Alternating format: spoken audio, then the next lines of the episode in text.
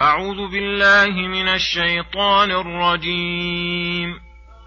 ألم تروا كيف خلق الله سبع سماوات طباقا وجعل القمر فيهن نورا وجعل الشمس سراجا والله انبتكم من الأرض نباتا ثم يعيدكم فيها ويخرجكم اخراجا والله جعل لكم الأرض بساطا لتسلكوا منها سبلا فجاجا قال نوح رب إنهم عصوني واتبعوا من لم يزده ماله وولده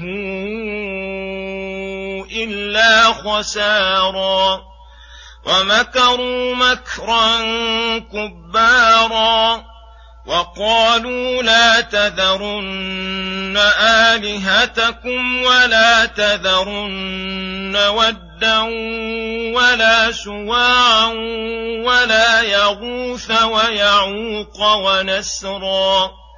وقد أضلوا كثيرا ولا تزد الظالمين إلا ضلالا.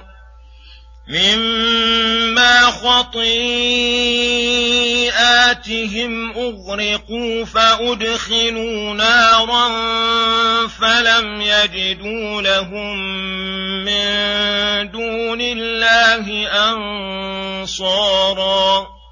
وقال نوح رب لا تذر على الأرض من الكافرين ديارا. إنك إن تذرهم يضلوا عبادك ولا يلدوا إلا فاجرا كفارا. رب اغفر لي ولوالدي ولمن دخل بيتي مؤمنا وللمؤمنين والمؤمنات ۖ. ولا تزد الظالمين إلا تبارا. بسم الله الرحمن الرحيم. السلام عليكم ورحمة الله وبركاته. يقول الله سبحانه ألم تروا كيف خلق الله سبع سماوات طباق الآيات؟ أي كل ألم تروا كيف خلق الله سبع سماوات طباقا أي كل سماء فوق الأخرى وجعل القمر فيهن نورا لأهل الأرض وجعل الشمس سراجا ففيه تنبيه على عظم خلق هذه الأشياء. وكثرة المنافع في الشمس والقمر الدالة على رحمة الله وسعة إحسانه. فالعظيم الرحيم يستحق أن يعظم ويحب ويخاف ويرجى. والله أنبتكم من أرض نباتا حين خلق أباكم آدم وأنتم في صلبه ثم يعيدكم فيها عند الموت ويخرجكم إخراجا للبعث والنشور فهو الذي يملك الحياة والموت والنشور. والله جعلكم أرض بساطا أي مبسوطة مهيئة للانتفاع بها لتسلكوا منها سبلا فجاجا فلولا أنه بسطها لما أمكن ذلك بل ولا أمكنهم حرثها وغرسها. وزرعها والبناء والسكون على ظهرها. قال نوح شاكيا لربه إن هذا الكلام والوعظ والتذكير ما نجع فيهم ولا أفاد. رب إنهم عصوني فيما أمرتهم به واتبعوا من لم يزده ماله وولده إلا خسارا. أي عصوا الرسول الناصح الدال على الخير واتبعوا الملأ والأشراف الذين لم تزدهم أموالهم ولا أولادهم إلا خسارا أي هلاكا وتفويتا للأرباح. فكيف بمن انقاد لهم وأطاعهم؟ ومكروا مكرا كبارا أي مكرا كبيرا بليغا في معالجة الحق. وقالوا لهم داعين الشرك مزينين لا تذرن آلهتكم. فدعوهم فدعوهم إلى التعصب على ما هم عليه من الشرك وأن لا يدعوا علي ما عليه وأن لا يدعوا ما عليه آباؤهم يقدمون. ثم عينوا آلهتهم فقالوا ولا تذرن ودا ولا سواعا ولا يغوث ويعوق ونسرا. وهذه أسماء رجال صالحين. لما ماتوا زين الشيطان لقومهم أن يصوروا صورهم لينشطوا بزعمهم على الطاعة إذا رأوها. ثم طال الأمد. وجاء غير أولئك فقال لهم الشيطان إن أسلافكم كانوا يعبدونهم ويتوسلون بهم وبهم يسقون المطر فعبدوهم. ولهذا وصى رؤساؤهم للتابعين لهم أن لا يدعوا عبادة هذه الأصنام وأن وقد أضلوا كثيرا.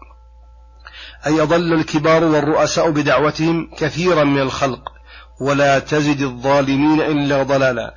أي لو كان ضلالهم عند دعوة إياهم للحق لكان مصلحة ولكن لا يزيدون بدعوة الرؤساء إلا ضلالا.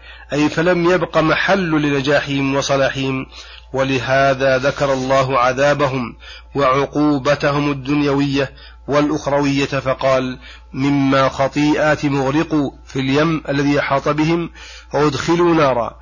فذهبت أجسادهم في الغرق وأرواحهم للنار والحرق. وهذا كله بسبب خطيئاتهم التي أتاهم نبيهم ينذرهم عنها ويخبرهم بشؤمها وسوء مغبتها.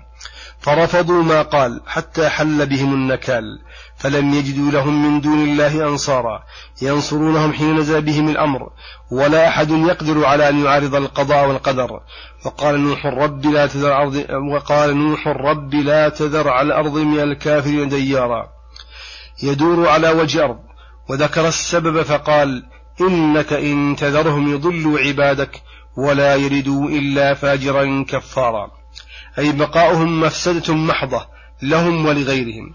وإنما قال نوح ذلك لأنه مع كثرة مخاطته إياهم ومزاولته لأخلاقهم علم بذلك نتيجة أعمالهم فلهذا استجاب الله له دعوته فأغرقهم أجمعين. ونجى نوحا ومن معه من المؤمنين. رب اغفر لي ولوالدي ولمن دخل بيتي مؤمنا خص المذكورين لتأكد حقهم وتقديم برهم. ثم عمم الدعاء فقال وللمؤمنين والمؤمنات ولا تزد الظالمين إلا تبارا. أي خسارا ودمارا وهلاكا. وصلى الله وسلم على نبينا محمد وعلى آله وصحبه أجمعين. وإلى الحلقة القادمة غدا إن شاء الله.